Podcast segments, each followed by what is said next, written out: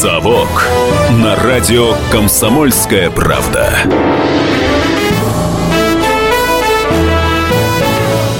Программа «Совок» – программа для тех, кто вырос в Советском Союзе, но ничего о нем не знает. В студии Иван Панкин, а напротив меня Кирилл Андерсон, кандидат исторических наук, доцент факультета политологии МГУ. Кирилл Михайлович, здрасте. Добрый день.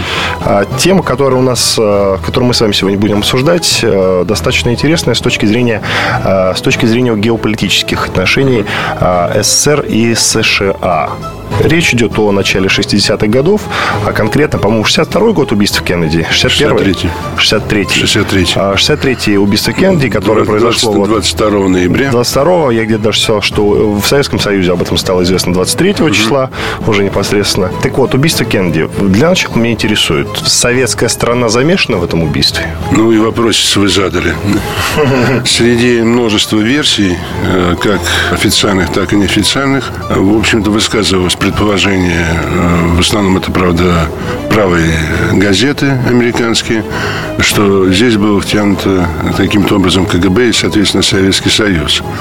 А вот. Но я думаю, что это интересная версия, детективная версия, но имеющая мало оснований, потому что худо-бедно, но отношения между Советским Союзом и Соединенными Штатами в период президентства Кеннеди, а, в общем, поддерживались и было, по крайней мере, ну, с одной стороны явное, с другой стороны неявное э, стремление поддержания баланса, к поддержанию того, что Хрущев называл мирное сосуществование, и рушить э, вот эту линию, которая приносила определенный успех, ну, видимо, было нецелесообразно.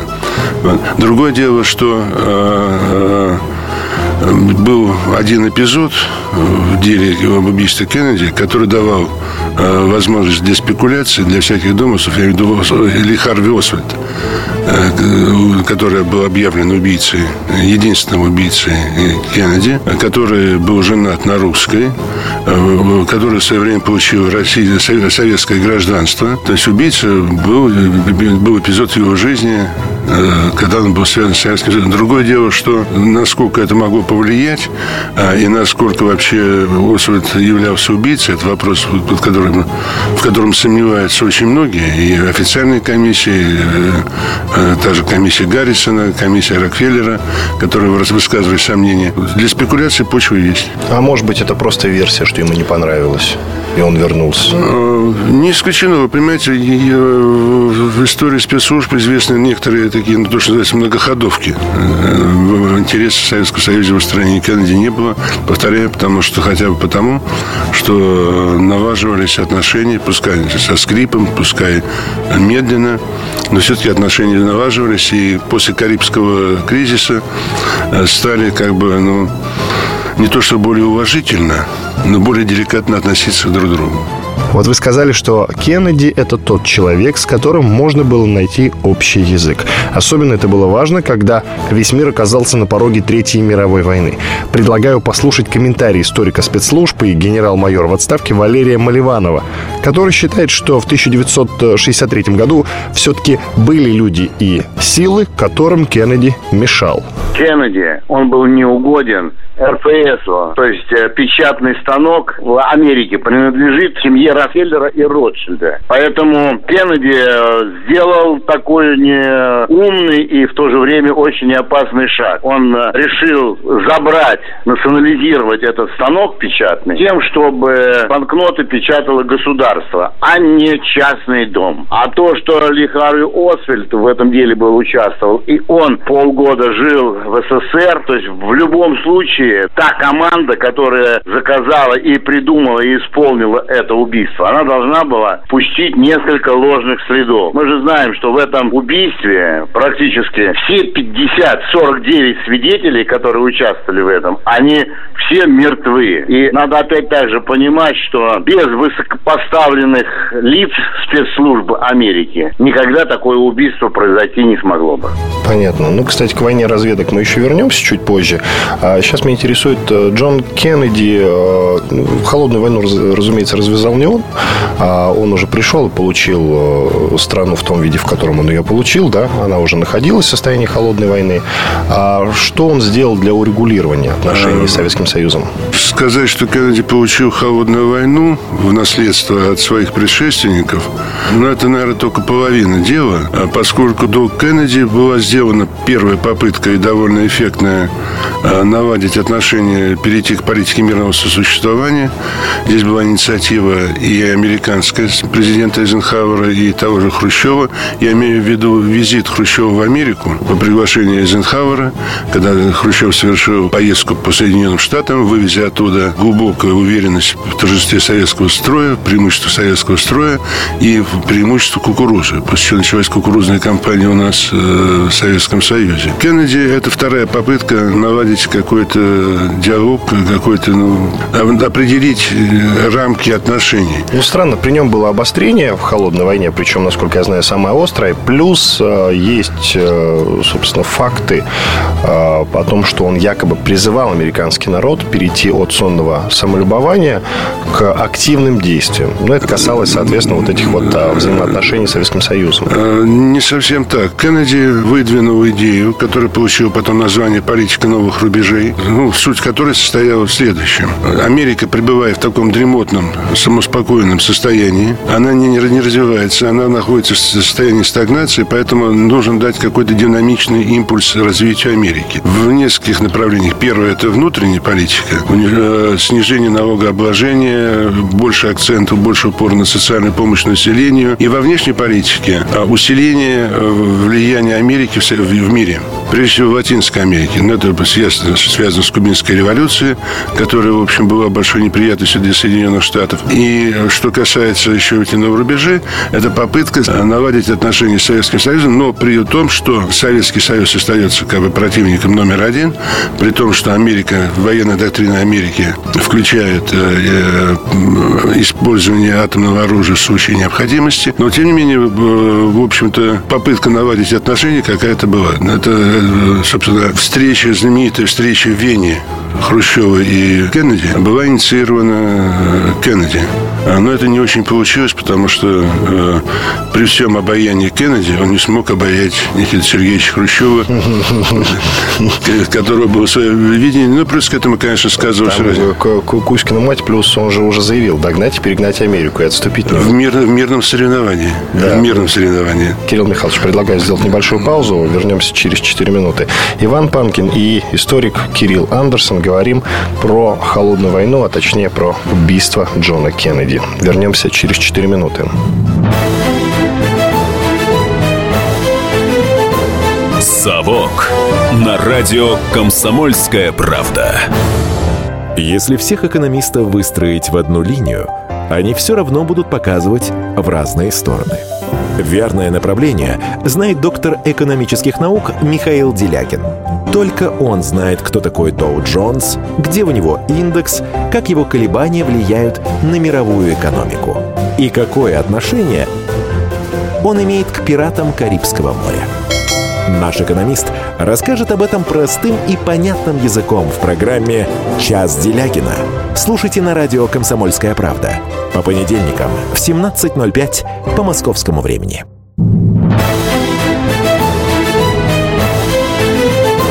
«Совок» на радио «Комсомольская правда». Снова в студии Иван Панкин. Продолжаю разговор с историком Кириллом Андерсоном. Кирилл Михайлович, э, давайте детально теперь обсудим, почему произошли обострения в Холодной войне именно в период правления Джона Кеннеди. Холодная война не имела э, какой-то, ну, скажем, цикличности. Хотя, как во всякой войне, в ней были мелкие битвы и были большие баталии. А мелких битв было больше, а о них знают меньше.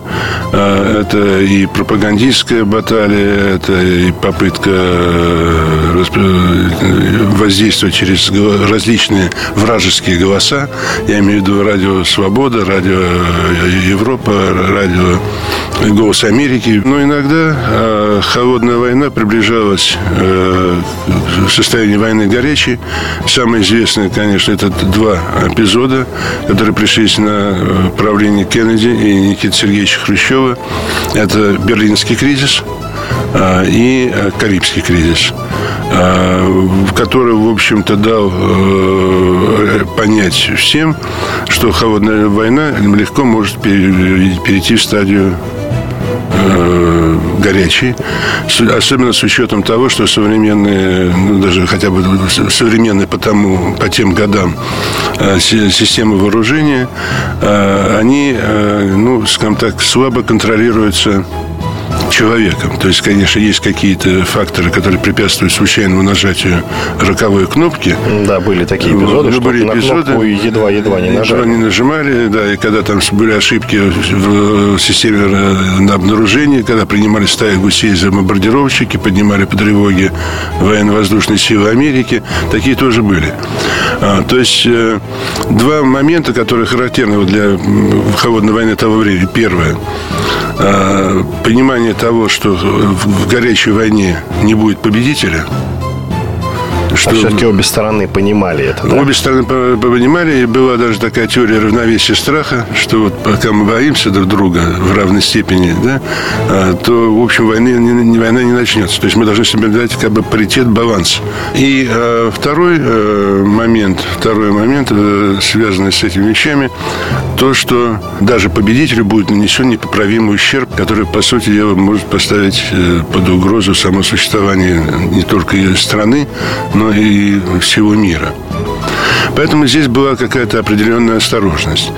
А, Холодная война, получается, сводилась э, к некой тактической игре плюс э, к игре разведок. А, да? К игре разведок, э, но, скажем, во времена Хрущева у Советского Союза было уже немало козырей, которых не было в начале э, холодной войны. Первый полет Гагарина в космос. Первый полет Гагарина, спутник, э, плюс к этому успехи так называемого национально-освободительного движения в Латинской Америке, в, в Африке, борьба этих колониальных стран, так называемая, это тоже были успехи, там расширялось влияние Советского Союза. А, а, атомный ледокол «Ленин», тоже было свидетельство. То есть э, это давало возможность Хрущеву быть немножечко заносчивым. Но он и по натуре таким был. А, по натуре он был импульсивным, э, сумасбродным, Э, плюс к этому, э, конечно, за годы пребывания на посту генерального секретаря и вообще вождя Советского Союза он немножечко испортился. Во времена Сталина он вел себя гораздо скромнее и не, не выползал на первый план, а, так сказать, ну, веселый человек, который был, мог развлечь компанию, но не более того. А здесь он почувствовал себя не только ответственным, но и облеченным властью рассказали, каким был Хрущев. Расскажите, каким был Кеннеди. Чем они отличались друг от друга? Кеннеди был по натуре своей э, плейбой. И, в общем-то, юность его была э, достаточно бурной. А он, по-моему, проучился немножечко во всех университетах Айви Лиг. Это лиги при старейших университетах Америки. И в Принстоне, и в Гарварде, и в Стэнфорде.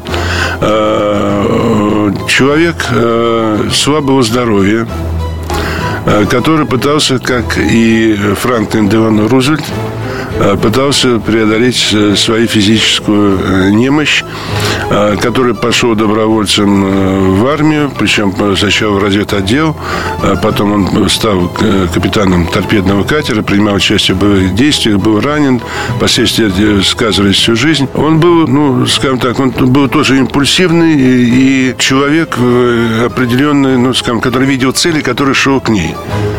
Но шоу не всегда напрямую, а иногда шоу гибко. То есть э, он, он верил в величие Америки, Он верил в великое предназначение Америки, но не вводил это в состояние пафоса, патетики и тому подобное. То есть это было для него это была такая же нормальная идея о том, что надо дышать свежим воздухом, и вообще жизнь прекрасна и удивительна. Вот. А Хрущев был совершенно другой. И вот эта разница в возрасте, воспитания, во взгляде на жизнь, на мир – привела к тому, что договориться они ни о чем не смогли, потому что Хрущев в своей манере начал получать Кеннеди, как надо жить, э, настаивать на своем, не проявляя никакой гибкости, э, считая, что у него есть козыри э, в рукаве во время этой встречи. Видимо, тогда уже у Хрущева возникал план размещения ракет на Кубе, который привел, в конце концов, к Карибскому кризису. Вот. А Кеннеди на мой взгляд, искренне стремился к установлению нормальных отношений с Советским Союзом, хотя здесь тоже должна быть э, ну, доля какая-то э, сомнений, потому что Эйзенхауэр, э, который тоже стремился к установлению хороших отношений с Советским Союзом и приглашал Хрущева в поездку и прочее, прочее, тем не менее допустил полет У-2, который привел к тому, что встреча, назначенная, даже были в Париже встретиться, Хрущев и Эйзенхауэр сорвалась. А Венская встреча тоже была под вопросом, причем тянул Хрущев – Э, до последнего момента, ну, буквально до, за два дня до начала встречи, только тогда уже определилось, что она будет э, и что будет, э, какие темы будут обсуждаться. Причем Кеннеди надеялся на то, что будет несколько встреч с глаза на глаз где он сможет убедить, где он сможет очаровать, обаять и так далее и тому подобное. Вот. Но была только одна встреча, которая прошла довольно сумбурно. А, Никита Сергеевич занял такую наступательную позицию, а, ну, будучи уверенным в том, что у него в загашнике атомный ледокол, полеты в космос – и тому подобное. То есть он пытался разговаривать с политикой силы, что, в общем-то, привело к срыву практически этой попытки. Мы в начале э, вот этой второй части нашей программы э, начали говорить про Берлин. Этот вопрос меня интересует особенно, потому что какое отношение американцы имели к германскому вопросу? Потому что я знаю, что было выступление Джона Кеннеди в Берлине, где он как-то, на самом деле, не очень ясно выразился. Даже был такой эпизод, он сказал, «А, я I'm Берлинер, что-то такое, оговорочка была. Да, то есть э, он как-то с точки зрения немецкого языка выразился как неверенно, вроде как даже собравшийся народ э, посмеивался над ним. Но, тем не менее, а, немцы, так как они, собственно, были оккупированы советскими войсками в тот период, да? И Давайте относили... только так сразу оговоримся. Не только советскими. Были еще зоны оккупации французская, английская, американская. И, тем не менее, именно советские союзный... почему-то считались оккупантами. К остальным было отношение Нет, чуть вы знаете, э, официально э, назывались американская зона оккупации. Это было официальное название. Угу. Так а в чем конфликт заключался непосредственно? Конфликт заключался в следующем. Значит, э, почему так э, рвались э, к Берлину наши войска, в общем, поощряемые, подгоняемые Сталиным? Потому что с точки зрения ну, политической психологии, геополитики, тот, кто берет столицу, страны, тот, в общем-то, как бы и главный среди победителей. А, и первоначально, э, поскольку Берлин находился на советской зоне оккупации, э, он должен был быть э, как бы ну, целиком советским, по идее. Но наши союзники этому воспротивились, и, в общем-то, в том числе на Потсдамской конференции вопрос обсуждался. Берлин был разделен на четыре зоны оккупации. Английская, французская, американская и советская. А, был союзный комитет, который должен был координировать зоны, взаимодействие между этими зонами. Вот. Но потом а, пошло э, с подачи нашей, с подачи западной, пошло обособление. То есть западные э, зоны оккупации как бы объединились в одну, э, мы другую. Вот. Э, и здесь стоял вопрос о том, что на территории Берлина, то есть на территории ГДР практически, когда создана была ГДР, находятся войска американские, французские и английские. Это уже создавало какой-то повод для э, конфронтации. Кирилл Михайлович, давайте сделаем паузу, вернемся в студию через 4 минуты. Иван Панкин и Кирилл Андерсон, историк, говорим про убийство Джона Кеннеди.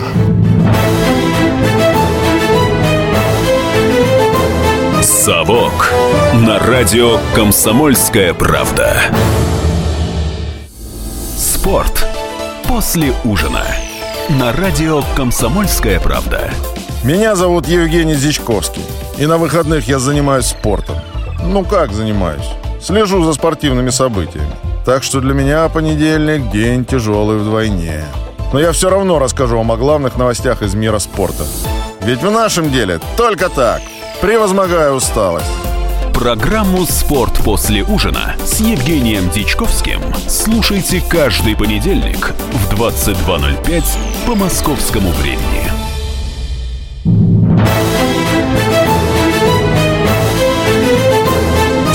«Совок» на радио «Комсомольская правда».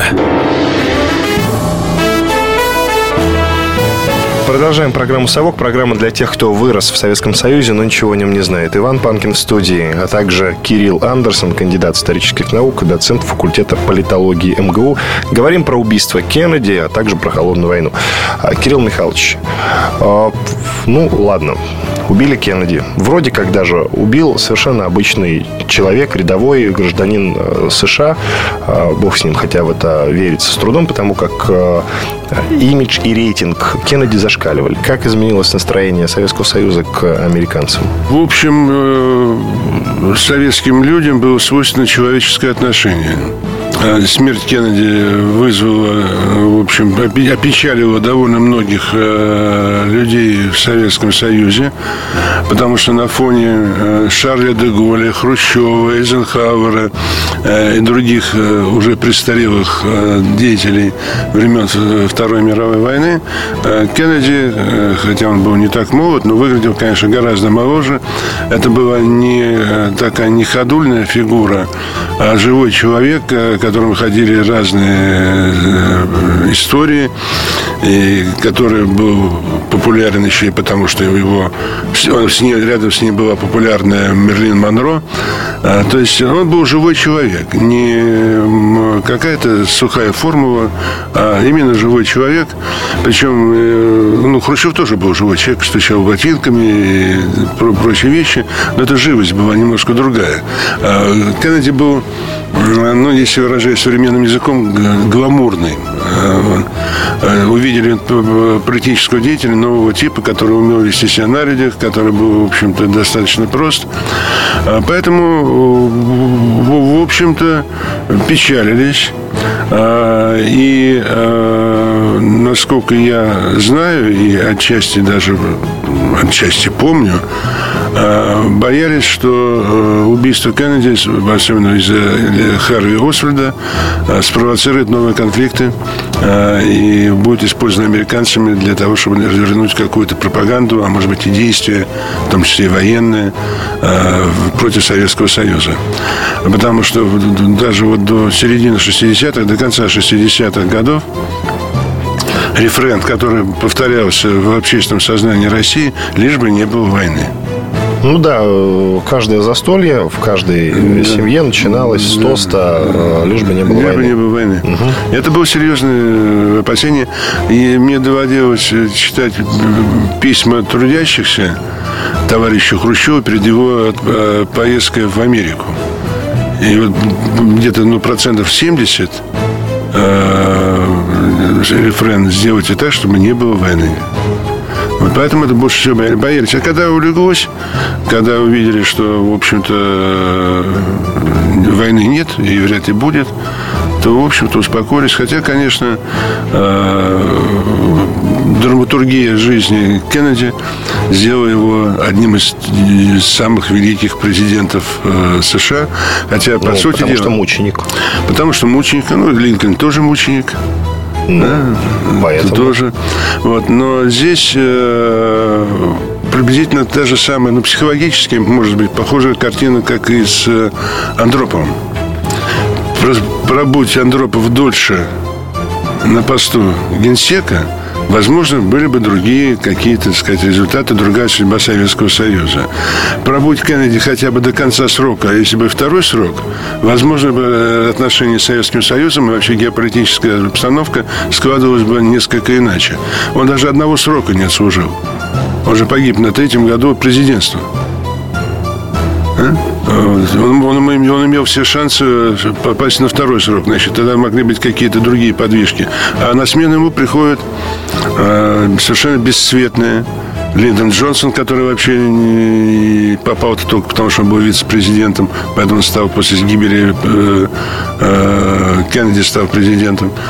Э, Джеральд Форд, тоже тусклый совершенно президент, э, который, в общем, э, ну, скажем так, прославился больше во Вьетнамом. Вот.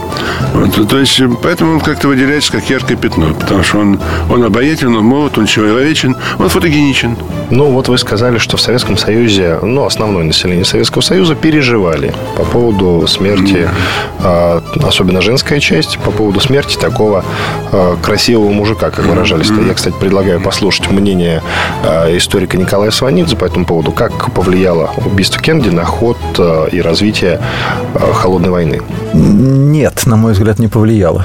В какой-то мере, в какой-то мере, может быть, повлияло в том смысле, что э, у нас здесь э, на уровне общественного мнения немножко потеплели к Америке, потому что Кеннеди, как ни странно, был довольно популярен у нас. Хотя вроде при нем была холодная война, при нем был Карибский кризис, при нем была ситуация с этим самолетом шпионским, который у нас, значит, подбили, с, с летчиком Пауэрсом. И тем не менее, он у нас, в общем, редко что-то хорошее говорил. Но, тем не менее, почему-то к нему у нас тепло относились. И, и, и я просто помню, я же был мальчиком совсем маленьким, и я помню, что когда убили Кеннеди, у нас так сочувствовали. А он красивый был мужик, интересный. Может быть, поэтому у нас же э, страна-то женская, страна одиноких женщин всегда была, э, и Советский Союз, и Россия. Поэтому, когда глава государства красивый мужик, к нему отношение теплое. Но если как-то и повлияло, то к лучшему, но не сильно. Николай Сванидзе, историк, журналист, э, со своим мнением относительно того, э, как повлияла смерть Кеннеди на ход э, холодной войны. Кирилл Михайлович, а если, собственно, у нас жалели то как относились американцы? Отношение к русским как-то изменилось вообще после смерти Кеннеди? Нет, оно не изменилось не изменилось отношение к коммунизму, олицетворением которого был Советский Союз. Э, смерть Кеннеди не повлияла на настроение американцев. Э, в общем-то, в, в ряде мест э, убийство Кеннеди вообще праздновали, особенно Куклускан и прочие правые силы. Вот, видя в нем пособника коммунизма, обвиняя его в том, что вот он пошел... Наоборот, в мягкости. В мягкости по отношению к Советскому Союзу, к коммунизму. А в целом нет, не изменилось. Потому что ну, это один из эпизодов холодной войны. Кирилл который... Михайлович, как Черчиллеведа, да. вас не могу не спросить, вы все-таки автор биографии а, Черчилля, не могу не спросить, э, Какое участие Черчилль принял в холодной войне и в, скажем так, в отношениях СССР и США? Он же, наверное, какую-то игру свою вел? А, Черчилль принял самое непосредственное отношение. Его можно считать отцом-основателем или отцом-поджигателем холодной войны. Любили? Ну, да-да-да. Это да? известная его речь Фултоне. Фултонская речь. Да. Значит, э, Черчилль э, исходил из двух э, постулатов которые были главными для него, главными в его философии. Первое. Коммунизм – это зло, которое должно быть истреблено. А, и воплощение этого зла тоже требует истребления. А, и второй постулат – нет ничего выше на свете, чем англосаксонская раса, которая призвана господствовать, которая призвана вести за собой мир, потому что она наиболее подготовлена, она создана для того, чтобы выполнять миссию учителя, наставника, вождя и так далее. Что-то у меня какая-то аналогия с Гитлером возникает и с его видением арийской расы. Э, вот последняя книга Черчилля «История англосаксонских народов», она, в общем, как раз антропология этого. То есть он был сторонником такого подхода «разделяй, властвуй», да? Э, разделяй властвуй, э, и главное, э, англосаксы выше всего. А вот русские стоят, по его оценке, стояли в шкале природы ниже орангутанов. Ну, он с, со свиньями сравнивал, насколько да, я знаю. Да, ну, да. понятно, да. Он, то есть он способствовал тому, что холодная война разгоралась, руководствуясь вот этими двумя мотивами. И здесь еще был один мотив личный, когда он призывал к холодной войне, речь о железном занавесе, все известные вещи, он был не удел. И вот как фри... он чувствовал себя фрилансером. То есть э, его убрали, он ушел из политики практически, он не у власти. Ему чем-то надо себя занять, он хочет сохраниться в политике, но другого способа, как стать пропагандистом, апологетом этой холодной войны у него нету. Потому что это повысит его популярность. Да, в, в краткий момент, когда он стал премьер-министром снова, уже в солидном возрасте, да, он будет прилагать усилия к тому, чтобы наладить отношения между Англией, НАТО и Советским Союзом. То есть, когда он был у власти, он был более прагматичен. Когда он оказывался вне власти, он позволял себе все, что хотел. Он был меньше связан властью. Понятно. Кирилл Михайлович, прервемся на 4 минуты. Это программа «Совок», программа для тех, кто вырос в Советском Союзе, но ничего о нем не знает. В студии Иван Панкин, а также историк Кирилл Андерсон. «Совок» на радио «Комсомольская правда». Я Николай Сванидзе. Я представляю вам свой, но основанный на фактах, взгляд на российскую историю 20 века. Один год, один человек. Знаменитый или иногда не очень, но который жил в то время. И само время, великое, драматичное, теперь почти забытое. Документальный сериал «Исторические хроники» с Николаем Сванидзе. Слушайте каждую среду в 22.05 на радио «Комсомольская правда».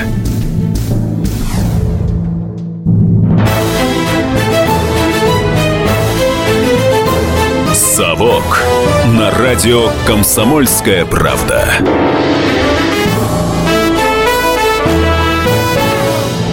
Возвращаемся к разговору про холодную войну. Говорим про убийство Кеннеди. В студии Иван Панкин, а также историк Кирилл Андерсон, кандидат исторических наук, доцент факультета политологии.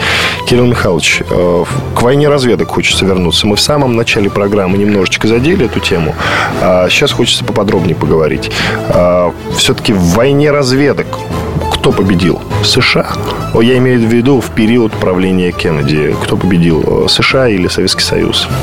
Вы знаете, вопрос более чем деликатный, потому что всю правду знают очень немногие, я к ним не отношусь, поскольку архивы разведок как наших, так и зарубежных, они закрыты. То, что в урегулировании Карибского кризиса разведка сыграла большую роль, прежде всего военная разведка, я имею в виду Георгия Григория Большакова, который был как бы тайным негласным связным между Робертом Кеннеди и Джоном Кеннеди и Кремлем, выполнял роль такого ну, неофициального связного, не почтового, почтового голубя скорее. Это довольно известно. Голубя мира, может быть, даже. Голуби мира, да. Вот. Что касается шпиономании, то шпиономания бывает и там, и там. И вот, скажем, послевоенные кампании, которые проводились при Сталине против космополитизма, который приравнивался практически к шпионажу, они напоминают кампании Маккарти. То есть вот точно так же, как поведение в бою солдата, оно может быть аналогично, солдат противоборствующей армии. Точно так же и поведение пропагандистов и вообще политиков в холодной войне тоже, в общем-то, аналогично. У нас борьба с космополитами, в, Америке борьба с коммунистами, с пособниками Советского Союза в лице комиссии Маккартни. Что знали? Ну, в общем, судя по тому, что все-таки начальный этап э, установления наших ракет на Кубе американцы проморгали или сделали вид, что проморгали, потому что здесь, насколько я понимаю, уже начинается дело Пеньковского, небезызвестного, то, в общем, я думаю, что скажем так, тотального, глобального, окончательного успеха не имея, или победы не имела ни одна, ни другая разведка. Были какие-то победы и частные поражения и у той, и у другой. Но это история, которая остается за кадром, и мы знаем только по воспоминаниям наших э, разведчиков, которые публикуются. То, что э, разведка сыграла роль в деле создания атомной бомбы, значительную роль, да, это подтверждено многими источниками. А какая была информация на столе у Хрущева, какая информация была на столе у э, Кеннеди, об этом можно только догадываться, потому что эти документы не рассекречены, и что касается американских, еще где-то лет 30-40 они будут не рассекречены. Хотя вот комиссия Уоррена, она рассекретила часть документов по убийству Кеннеди. Вот там есть свои сроки, там где-то обычно 75-50 лет. Это еще долго до этого. Вот. Но а, Судя по делу Пеньковского и аналогичным делам, а, несмотря на идеологическую твердость наших разведчиков. Кого-то из них все-таки удавалось вербовать западным. Судя по делу Эймса, тоже и нашим удавалось вербовать э, запада. Но это все на, известно по, да, мне, по крайней мере, известно только по косвенным данным, потому что я, к счастью или к сожалению, не, не был ни в архиве службы внешней разведки, ни в отделе, ни в архиве главного разведывательного управления. Чем меньше знаешь, тем крепче спишь. Хорошо сказано. Кирилл Михайлович, аналогичный вопрос. Кто же все-таки выиграл в войне разведок, КГБ или ЦРУ, я задал историку спецслужб Александру Колпакиде. А, предлагаю послушать его комментарий. У нас был очень жесткий режим контрразведывательный в стране, поэтому их разведчики здесь не могли работать. А наши у них могли. Не потому, что наша разведка лучше. Наша разведка по определению не могла быть лучше, потому что у нее бюджет во много раз меньше. А как ни крути, деньги решают все. Но у нас была мощнейшая контрразведка. И им здесь работать было не то, что трудно, а практически невозможно. Поэтому наша разведка, конечно, оказалась, ну, по факту. Ну, что-то они делали, но, видите, э, недолго а у нас там люди сидели по 10, 15, 20 лет, не могли их поймать. Эймс, Хансен, там много, у нас очень много было. И они пользу-то каждый из них принесли гораздо больше, чем Тупенков. Очень большую пользу нам приносила научно-техническая разведка, промышленный шпионаж, политическая разведка. Кроме того, внедрялись высшие политические круги, пытались на них как-то воздействовать, лоббировать свои какие-то эти. То есть огромное количество направлений. А у них только один был метод – найти предателя и как можно больше его так сказать, сохранять. Кирилл Михайлович, ну а что можешь сказать относительно гонки вооружений за те три года, которые Кеннеди был у власти? А, тут кто лидировал? А, в общем-то, перевес э, численный был на стороне Соединенных Штатов, э, по, особенно в средствах доставки. Но наше отставание не, не, не так, чтобы намного. И в общем-то, не случайно Карибский кризис начинается, в общем-то, не с, не с Карибов.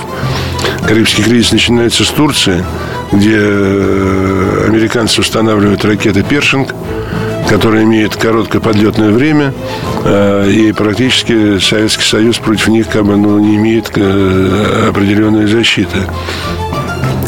А, вот, поэтому, в общем-то, знаете, вооружений было достаточно и у советской стороны, и у американцев для того, чтобы уничтожить друг друга без остатка. Ну, вы уже сказали, да, никто, да, бы, не никто бы не победил. Угу. Но э, самые великие плакальщики везде, и в Америке, и в Советском Союзе, да, я думаю, в России тоже. Самый великий плакальщик – это военно-промышленный комплекс. Они всегда говорят, вот посмотрите, у наших потенциальных противников появилось такое-то супер, новое супероружие, если мы не сделаем точно такое же или превосходящее, если вы не дадите денег на это, то ну, мы будем побеждены.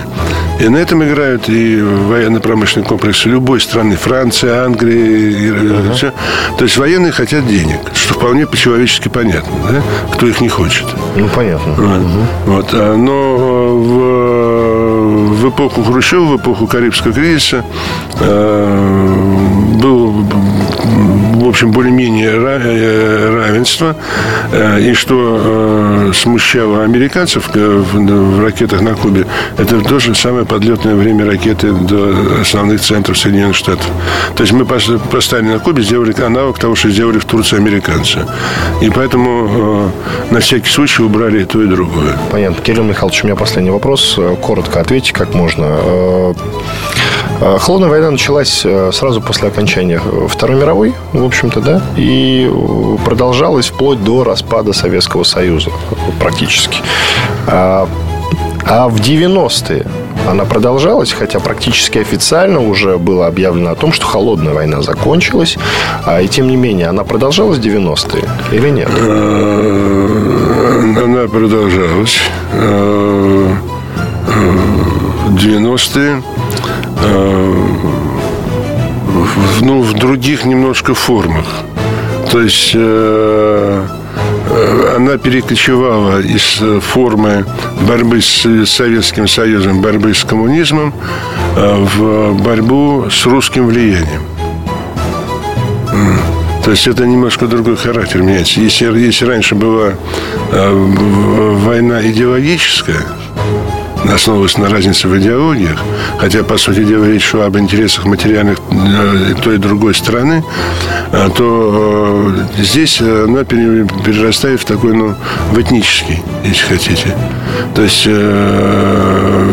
какая бы власть ни была, Россия представляет себе угрозу. В этом отношении вот тоже та риторика, которая сейчас есть, она очень напоминает риторику и карикатуры времен Первой мировой войны. Я имею в виду немецкие карикатуры, австрийские карикатуры, русский медведь, агрессивный, злобный. А, то же самое будет потом русский медведь, но только с, не, не с двухглавым орлом, а с э, красной звездой. То есть в 90-е вот перешло на эту такую, ну, скажем, этно, этнический, национальную какую-то окраску. Но в 90-е годы была холодная война, она продолжается. Ну, правда, понятно. Можно сказать, что в данной геополитической обстановке она, в общем-то, опять получила некое обострение. Отсюда вывод, что идеология – это не самое главное. Потому что какую идеологию не будет принимать Россия, все равно на Западе... Все равно будет врагом. Все равно будет врагом. Понятно. Кирилл Андерсон, э, кандидат исторических наук, доцент факультета политологии МГУ, был у меня в гостях. Меня зовут Иван Панкин. Мы говорили про убийство Кеннеди, ну и про холодную войну в общем. Это программа «Совок», программа для тех, кто вырос в Советском Союзе, но ничего о нем не знает. Кирилл Михайлович, спасибо вам большое. До свидания. Спасибо. «Совок» на радио «Комсомольская правда». Слушайте «По стране». Ведущая Наталья Андреасин. Каждое воскресенье на радио «Комсомольская правда» я, Наталья Андреасин, в программе «По стране» разбираю вместе с вами самые необычные истории.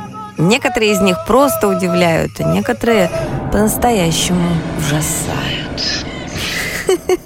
Да, кстати, в программе мы всегда разбираем одну из громких историй этой недели с психологом. Слушайте программу «По стране» каждое воскресенье в 20.05 по московскому времени. Слушайте, слушайте все-таки в одной стране живем.